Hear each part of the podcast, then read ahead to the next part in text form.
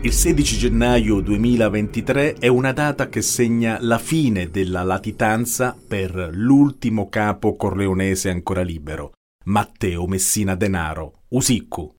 Dopo 30 anni di ricerche viene arrestato a Palermo e questa operazione condotta dai carabinieri del ROS e del GIS ci porta a svelare, giorno dopo giorno, una storia incredibile e misteriosa di questo boss sanguinario che ha ucciso quasi 100 persone, fra cui donne e bambini, autore delle stragi di Falcone e Borsellino e delle bombe del 1993 piazzate a Roma, Milano e Firenze. Come ti chiami? L'ho detto. Dillo, dillo. Come ti chiami? L'ho detto, Matteo Messina. Per tre decenni l'ho inseguito mediaticamente ed ho imparato a conoscerlo attraverso la testimonianza di persone che lo hanno frequentato personalmente, con i quali ha trascorso una parte della latitanza nei primi anni 90. E poi ho analizzato le sue lettere, anche quelle scambiate con le sue amanti, e i pizzini ai boss di Cosa Nostra. È un capomafia diverso rispetto agli altri padrini corleonesi con i quali è cresciuto. C'è una distanza siderale tra Salvatore Riina, Bernardo Provenzano, Leoluca Bagarella e Matteo Messina Denaro. Usiccu, mi raccontavano i testimoni, non è il tipico boss siciliano che si sposa giovane e mette su famiglia, portandosi dietro mogli e figli anche durante la latitanza.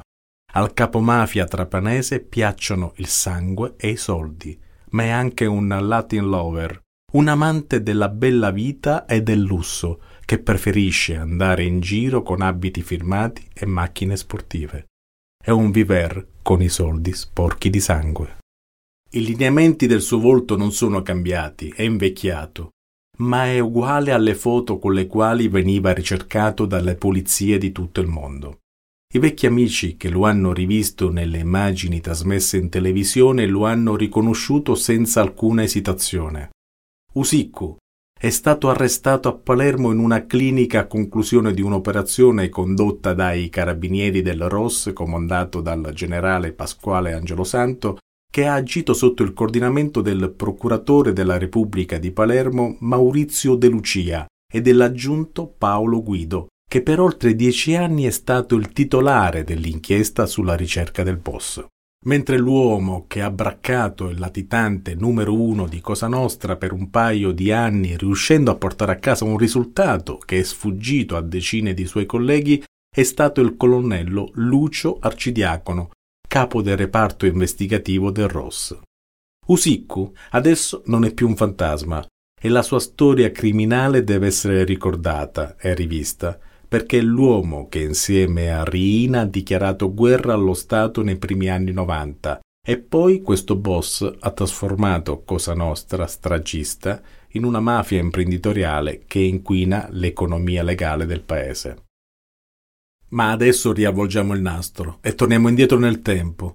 Torniamo indietro fino agli anni Ottanta, quando il regno di Totò Riina e dei Corleonesi era al culmine del suo potere e della sua crudeltà. Lucky Red presenta Picciotti.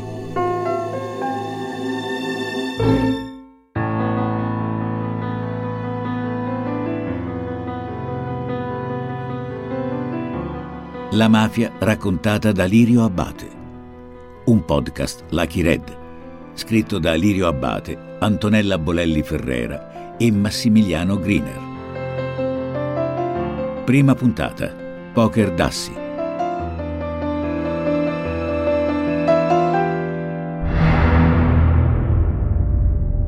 Camera della morte era una bottega, una specie di magazzino, che c'era a Sant'Araldo e c'era questo magazzino che c'era, c'era diciamo, una specie di vasca dove si fanno, dove si fa il bagno, no? E dopo c'era una specie di poltrona e quando arrivava qualcuno, diciamo, prima si faceva sedere nella poltrona, si legava e dopo quando parlavano li sbagliavano, li mettevano nelle, nella vasca con l'acido e li sbagliavano e li buttavano dopo. Nelle, nel gabinetto, insomma, a mare andavano.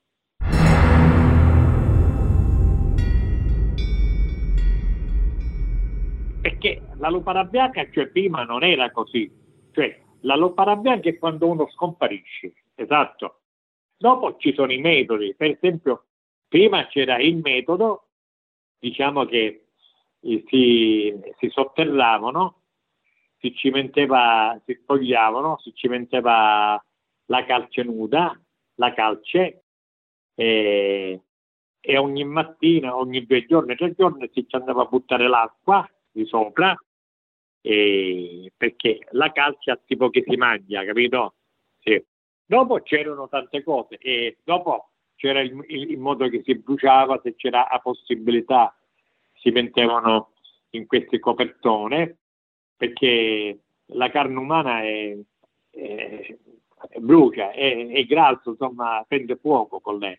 Dopo, dopo c'erano, c'è chi li metteva nei forni, c'è chi, per esempio, io una volta ho visto un maiale, un maiale di, dietro, dietro una camera a Cardillo, eh, e che faccio, che cazzo fai questo maiale qua?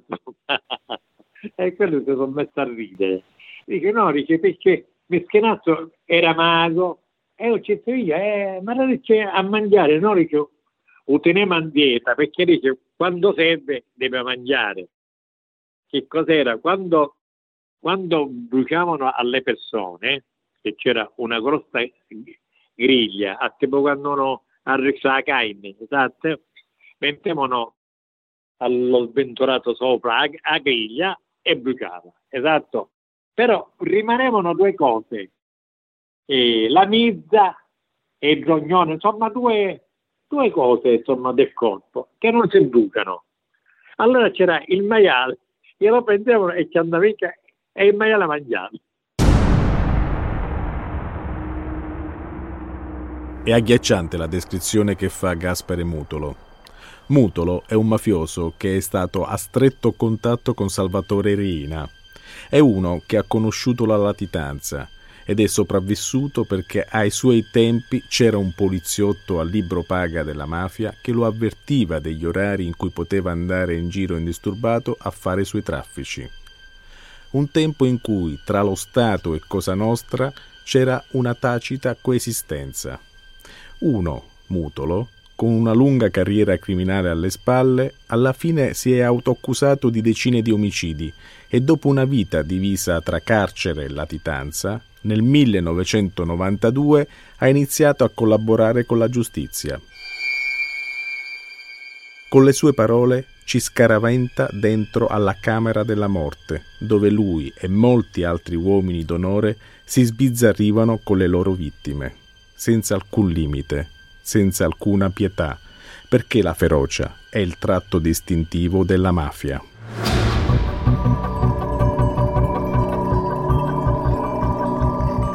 Mi chiamo Lirio Abate, sono un giornalista. Ho vissuto per molti anni a Palermo. È in Sicilia che ho compreso da vicino che cosa è la mafia un mondo a parte, mutato e mutevole, che molte volte ha cambiato pelle e continua a farlo, ma la cui orma rimane sempre la stessa, come un'impronta digitale, non la puoi modificare. Ero un giovane cronista quando mi trovai catapultato nella scena straziante della strage di Capaci, che ha colpito il giudice Giovanni Falcone, la moglie Francesca Morvillo, e ucciso tre uomini della scorta, Vito Schifani, Rocco Di Cillo e Antonio Montinaro. Non ero preparato a tanto orrore, nessuno lo era. C'era commozione, sgomento. Anch'io cominciai a raccogliere notizie, facendo tesoro dell'esperienza sul campo dei giornalisti che avevano più mestiere di me. Da allora non ho mai spento quel riflettore sulla mafia, sui suoi complici, sui suoi favoreggiatori, che invece fanno di tutto per rimanere nell'ombra, a riparo. Picciotti è un racconto che parla dell'ascesa di Salvatore Rina, Bernardo Provenzano, Giovanni Brusca e dei loro complici alla conquista dell'organizzazione criminale nota come Cosa Nostra. Un racconto di stragi, omicidi, di boss e di sicari e di coloro che con coraggio hanno saputo opporsi a questo tormento di sangue che ha modificato il DNA di molti siciliani e deviato il percorso storico e politico di un intero paese. Un tormento di sangue che ha origini lontane e che non ha mai risparmiato nessuno, nemmeno donne e bambini.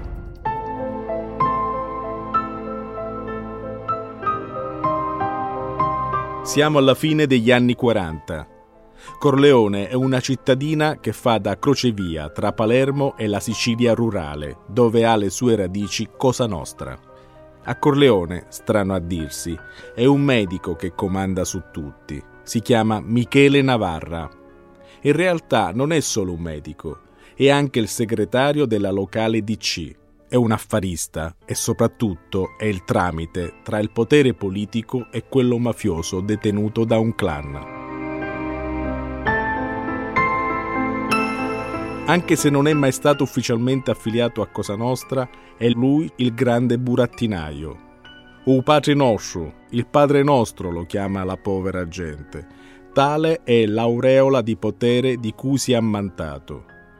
Naturalmente Navarra non vuole sporcarsi le mani. A farlo per lui ci sono i sovrastanti dei feudi e i campieri che tengono buoni braccianti sfruttati dall'aristocrazia terriera con paghe da fame. Ma a un certo punto quell'ordine salta, perché qualcuno convince i contadini ad occupare i terreni incolti e strappare da lì quanto basta per vivere. Un atto di ribellione chi li guida è un ex partigiano e sindacalista. Si chiama Placido Rizzotto. Nostro, Navarra, è preoccupato. Più che preoccupato. Mette insieme un gruppo di sicari e li manda a sequestrare Rizzotto. L'ordine è quello di ucciderlo.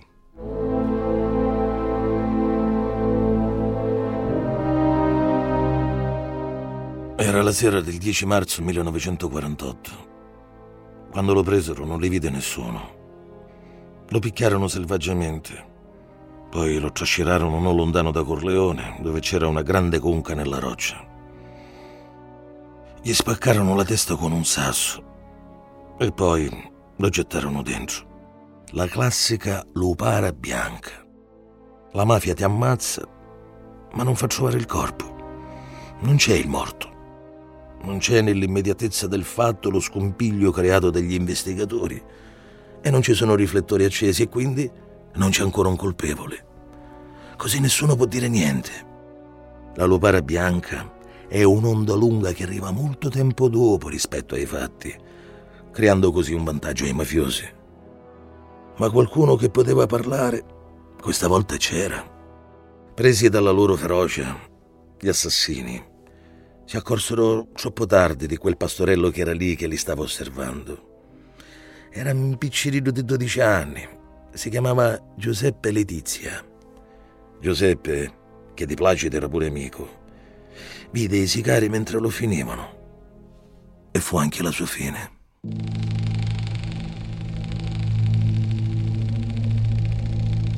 Il pastorello è un testimone che può mandare a monte i piani di Navarra ed è qui che il medico di Corleone decide di intervenire personalmente, in testa a un piano diabolico.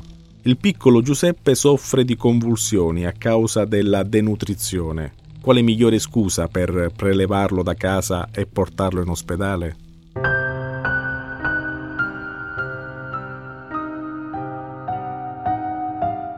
Salvatore è in ospedale, fiducioso che qualcuno si stia occupando di lui. Il dottor Navarra si avvicina al suo letto, gli prende il braccio e forse lo rassicura che non gli farà del male con quella siringa che tiene in mano. Salvatore si affida a lui totalmente. Navarra infila l'ago in vena e poco dopo il bambino muore.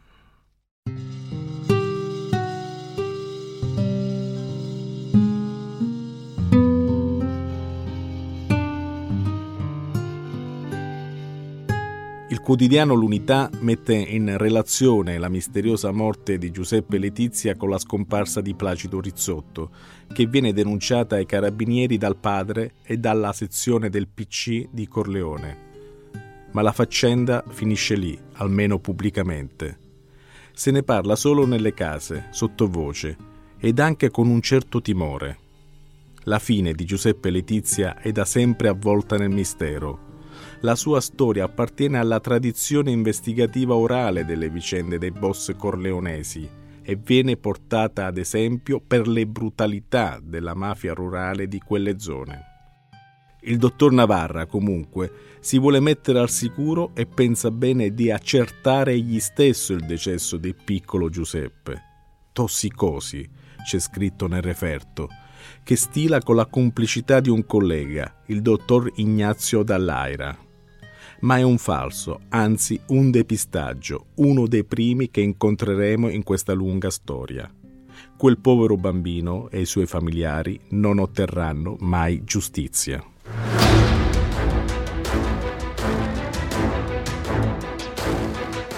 Nel primo anniversario della scomparsa di Placido Rizzotto, il padre, già molto anziano, grida nella piazza di Corleone, dove si è raccolto un folto gruppo di paesani. Urla tutto il suo odio per gli assassini del figlio. Lui è certo che lo abbiano ucciso e vuole sapere dove l'hanno sepolto. Vuole almeno una tomba su cui piangerlo ma il dolore di un genitore non scalfisce il cinismo dei mafiosi.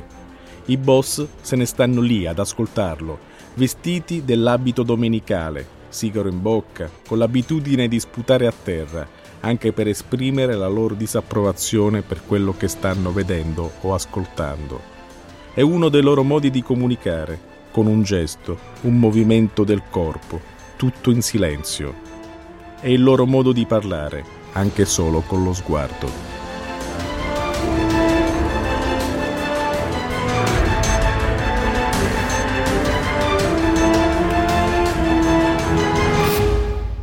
Proprio in quell'estate a Corleone prende servizio il capitano dei carabinieri Carlo Alberto Dalla Chiesa.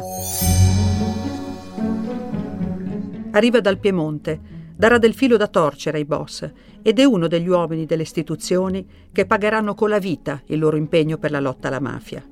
Quando gli affidano il comando del gruppo squadriglie antibanditismo presso la cittadina siciliana, dalla Chiesa non ha neanche 30 anni. Sulla scrivania trova il fascicolo del caso Rizzotto, ancora irrisolto. Lo studia, indaga, organizza appostamenti, finché non riesce a scovare due complici del comando, Dopo incalzanti interrogatori, prima l'uno poi l'altro, ammettono di aver partecipato al rapimento, ma sostengono che è stato un altro corleonese ad ucciderlo, un sicario della mafia già noto e temuto in paese, un certo Luciano Leggio. Rivelano anche dove si trova il corpo di Rizzotto. È in un crepaccio profondo 70 metri che si trova poco distante dal centro di Corleone, ai piedi del Monte Busambra. Un carabiniere viene calato nella cavità, ancorato ad una fune. Arriva fino a 40 metri.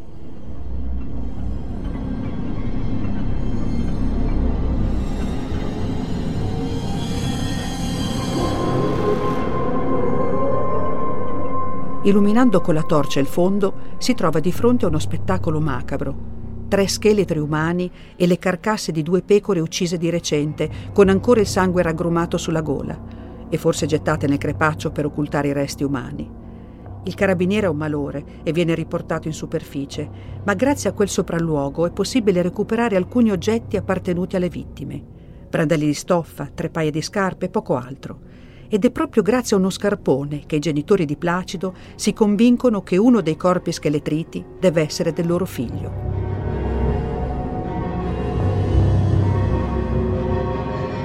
Ci vorranno più di 60 anni prima che un esame del DNA riconosca in modo definitivo quei resti, attribuendoli a Placido Rizzotto, perché all'epoca i mafiosi che hanno ammesso il loro ruolo nel sequestro hanno ritrattato tutto davanti al giudice.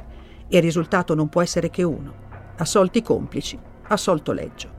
Ma il capitano della Chiesa ha già raccolto molte informazioni sul suo conto e sugli altri picciotti sanguinari che sono al servizio di Navarra.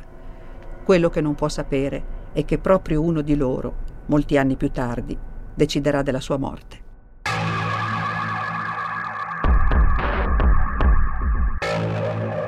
Quando rapisce Placido Rizzotto, Luciano Leggio non ha ancora smesso del tutto i panni del ladro di bestiame. ma è anche uno che sa maneggiare le pistole con straordinaria destrezza. Una dote che mette a frutto sul campo, facendosi in poco tempo la fama di killer infallibile e spietato. La mafia non solo lo arruola, ma diventa il suo terreno di conquista.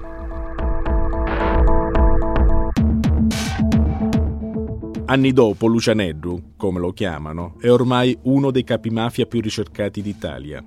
Ha cambiato anche il nome, non per sua volontà, ma per un errore di trascrizione fatto in caserma, che lo ha trasformato per sempre in Ligio. Da modesto ladro di bestiame a uomo potente e rispettato, a cui piace mettersi in mostra e sorprendere. Molti anni più tardi, durante le udienze dei processi in cui è imputato, si presenta con un pacchiano anello al mignolo e il sigaro tra i denti. Insomma, all'aria da boss, che però non è soltanto apparenza, perché Liggio ha ben chiaro in testa come gestire la macchina criminale di Cosa Nostra dentro cui si fa spazio fino a diventare una delle figure apicali.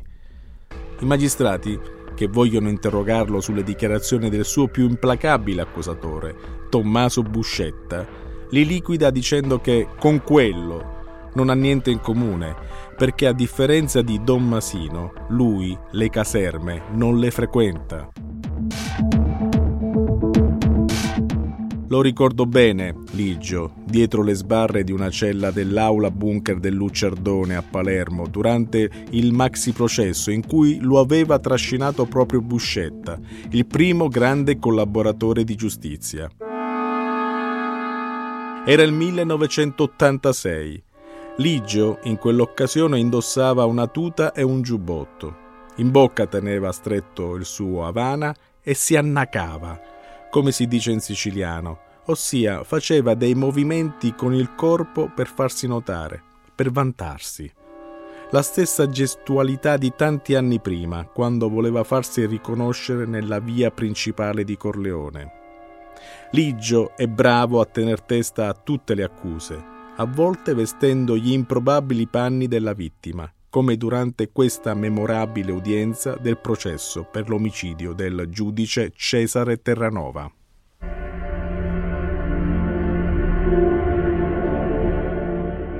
Io hai un ergastolo, sì, una condanna a 22 anni e una a 6 anni.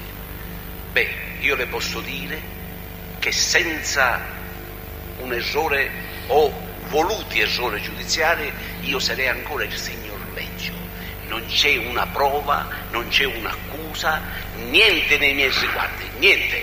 Sono tutti dovuti a una preparazione e poi in conseguenza di una seduzione del mio rifiuto di cui ho accennato.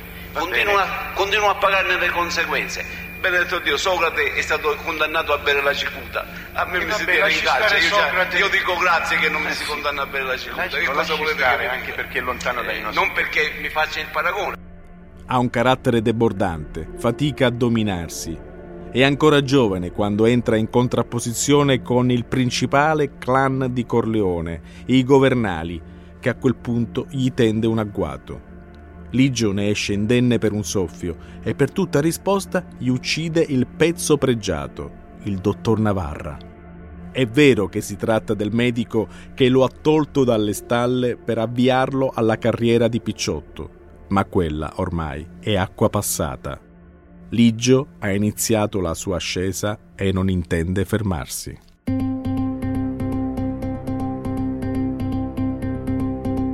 Lo ferma invece il primo arresto nel 1964, quando ha già trascorso 14 anni da latitante. Avviene proprio nella sua Corleone. Lo scovano probabilmente dietro a una soffiata, nella casa in cui vivono due insospettabili sorelle. Si dice che una di loro fosse l'ex fidanzata di Placido Rizzotto, il sindacalista che Ligio ha rapito e poi ucciso con le sue mani. Si dice pure che abbia obbligato la donna a coprire la sua latitanza. Se è così, doveva credere che non ci fosse luogo più sicuro per lui. Il giorno dell'arresto, quando la polizia irrompe nell'appartamento, trova Ligio munito di catetere e sorretto da un busto ortopedico di cuoio e acciaio. Accanto a sé ha due stampelle per poter camminare. Lucianeddu, infatti, è di salute cagionevole e tra i vari malanni soffre anche del morbo di Pott, un'infiammazione cronica della colonna dorsale che non gli dà tregua. Forse per questo non ha messo mano alla sua immancabile Smith Wesson e si è lasciato ammanettare docilmente. Anche nella foto che immortale il suo arresto ha perso la solita aria spavalda. Ma non bisogna illudersi. Davanti a sé Liggio ha ancora una lunga carriera criminale da compiere. Infatti, scompare di nuovo nel 1970 da una clinica privata di Roma dove si trova per via dei soliti guai di salute. Questa volta era la prostata a dargli dei problemi. Un quadro dissonante dall'immagine di uomo d'onore spietato e intoccabile. La realtà è che, nonostante le sue malattie, continua la scalata ai vertici di Cosa Nostra di fatto indisturbato.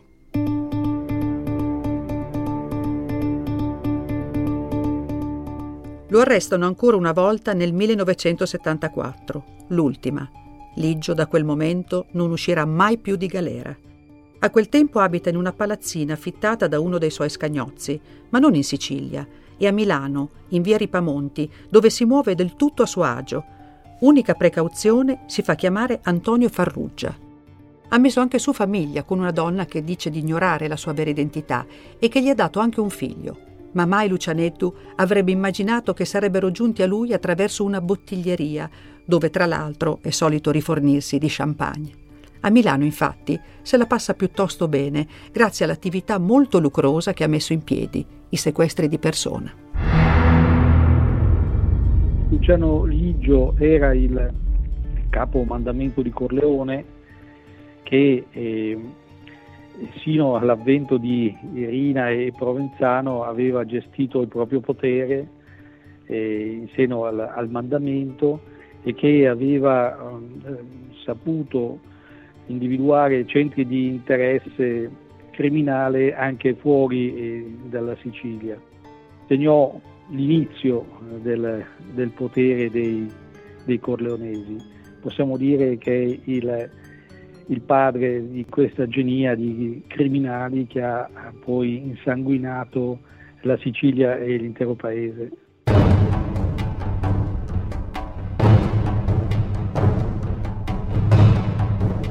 Genia di criminali è l'espressione che usa Luca Tescaroli, un magistrato che conosce bene i corleonesi e che nei loro confronti è anche riuscito a far emettere decine di ergastoli. In effetti Ligio non è mai stato solo. Come una calamita ha attratto a sé altri picciotti. Alcuni più giovani di lui, li conosce fin da quando erano ragazzini, vicini di casa nella piccola Corleone, ai tempi dell'assassinio di Rizzotto. È un pugno di giovani dall'istinto criminale. Sono decisi, determinati, pronti a spianarsi la strada a colpi di mitra e pistole. A Palermo li chiamano in senso spregiativo i vigiani, i contadini, quelli con le scarpe incretate, cioè sporche di fango. Il loro primo obiettivo è far fuori i nemici interni, a cominciare dai capi, per prendere il loro posto. Così lungo le strette vie della cittadina, ma anche dentro le abitazioni, nei negozi e nella vicina campagna, si consumano decine di delitti efferati che spesso vedono soccombere altri amici d'infanzia. I morti ormai non si contano più.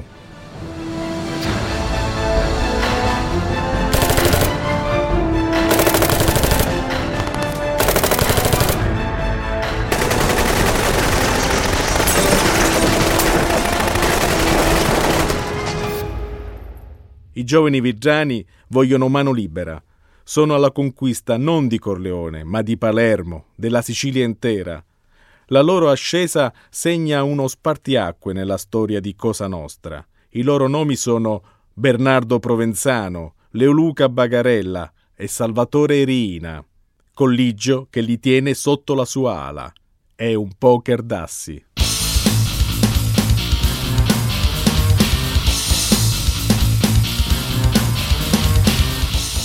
Di Bernardo Provenzano, che diventa Zubinu quando acquisisce i galloni del boss, i collaboratori di giustizia mi hanno raccontato di tutto. Da che sparava come un dio a che aveva un cervello da gallina. Di sicuro, dove c'è un'azione sanguinosa, Binu c'è sempre. e avrà pure un cervello da gallina, ma in matematica va forte, tanto da diventare il ragioniere di Cosa Nostra. Ha preso lezioni da un altro corleonese, Vito Ciancimino, è il figlio del barbiere del paese, che presto conosceremo in questa storia. Provenzano è anche un gran tragediatore, ossia un maestro del doppio gioco e della menzogna, che in quell'ambiente è una virtù. Ma non è la sola, tanto che si guadagna presto una posizione al vertice. Sentiamo cosa dice di lui il generale dei carabinieri Angelo Pellegrini, uno dei principali collaboratori di Giovanni Falcone. Eh, Bernardo Provenzano è la spalla di Rina fino a un certo punto e poi il mafioso che a un certo punto ha preferito la strategia di mancato attacco secondo quel principio palermitano, Cali di Junco che passa la piena.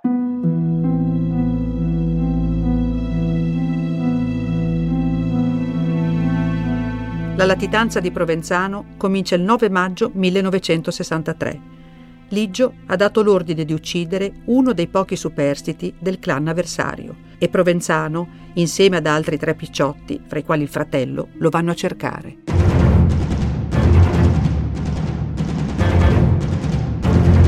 Sono vestiti di scuro, con la lupara in spalla. Quando lo scovano, Provenzano gli urla Ciccio! E quello ancora non si è neanche voltato che già gli sta scaricando addosso i caricatori delle sue due pistole. Provenzano comincia a correre, a correre. Così è cominciata la lunga fuga d'Uzzubino, non per sfuggire alla legge, ma alla morte. È stato latitante per 43 anni, un record imbattuto, forse in qualsiasi paese del mondo. Ed ha ricercato, ha gestito gran parte della strategia politico-mafiosa di Cosa Nostra.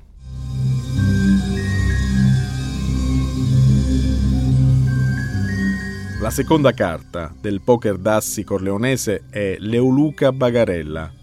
La sua famiglia può vantare di aver messo al mondo un'intera generazione di mafiosi. Oltre a Leoluca, pure Giuseppe e Calogero, i maggiori, ed anche una delle due figlie, Antonietta, detta Ninetta, che fa la maestra elementare. Non è affiliata a Cosa Nostra, all'epoca è attraente Ninetta ha i capelli corvini e lo sguardo altero che si abbassa soltanto di fronte al suo Totò, Salvatore Riina, di cui si è perdutamente innamorata. In latitanza convola con lui a nozze e gli rimane devota per tutta la vita. Così Leoluca e Salvatore da amici diventano anche cognati, una parentela che suggella ulteriormente il loro patto siglato sul sangue. Leoluca Bagarella è così spietato che perfino un mafioso come Tommaso Buscetta ha detto di lui non credo che sia un membro della razza umana.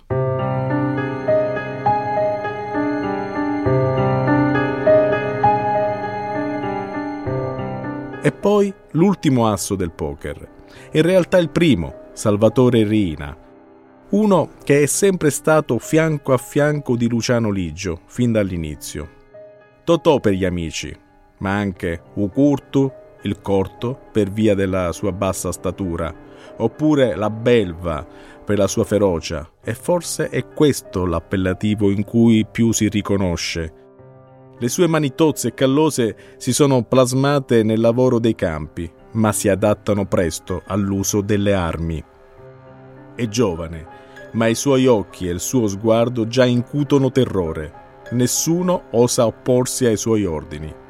È lui l'astro nascente dei Corleonesi e di Cosa Nostra.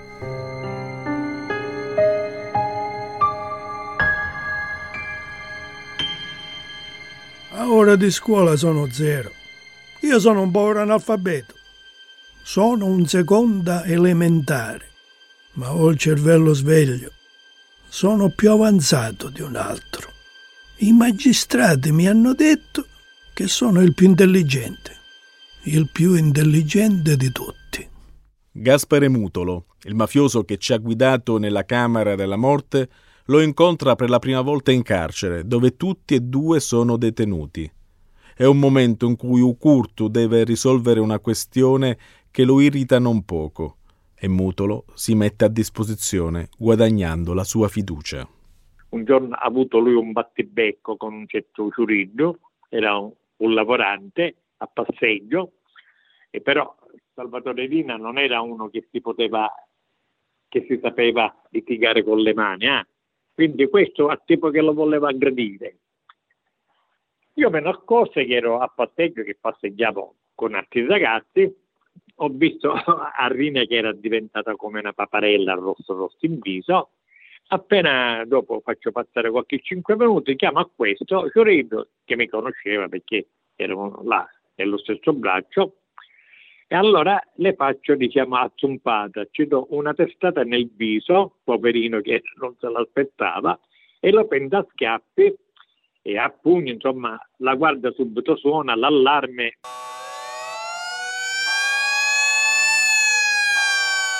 mi vengono a prendere e, e mi portano eh, nelle celle. Faccio 12 giorni di, di pitto e pancaccio, mezzo pitto e pancaccio e mi conserva Rina il posto nella cella, capito? E dopo di, di qua dice, nasce, nasce una bella amicizia che io diciamo non potrò mai dimenticarmi che io mi sono salvato, diciamo, grazie alle parole che mi ha detto Salvatore Zina.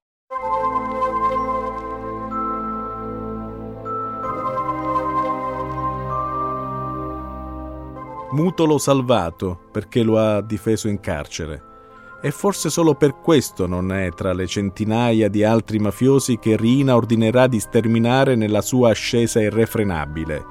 È un piccolo aneddoto, ma significativo, che già fissa la statura del boss, di uno che decide della vita e della morte altrui, a suo piacimento. Ascolta tutte le puntate della serie in esclusiva su Amazon Music.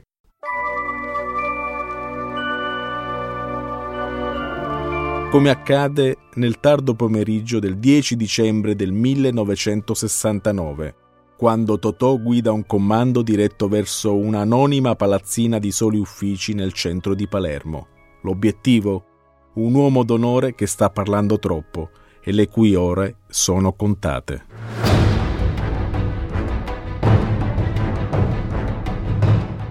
Picciotti, la mafia raccontata da Lirio Abbate. È un podcast Lucky Red scritto da Lirio Abbate, Antonella Bolelli Ferrera e Massimiliano Griner. Regia Riccardo Sinibaldi. Editing, sound design e musiche originali Alessandro Molinari. Effetti sonori Matteo Bendinelli. Voci di Lirio Abbate, Antonella Bolelli Ferrera, Goffredo Maria Bruno, Giovanni Guardiano, Alessandro Messina, Roberto Nobile, Riccardo Sinibaldi, Alessia Sorbello, Andrea Trovato.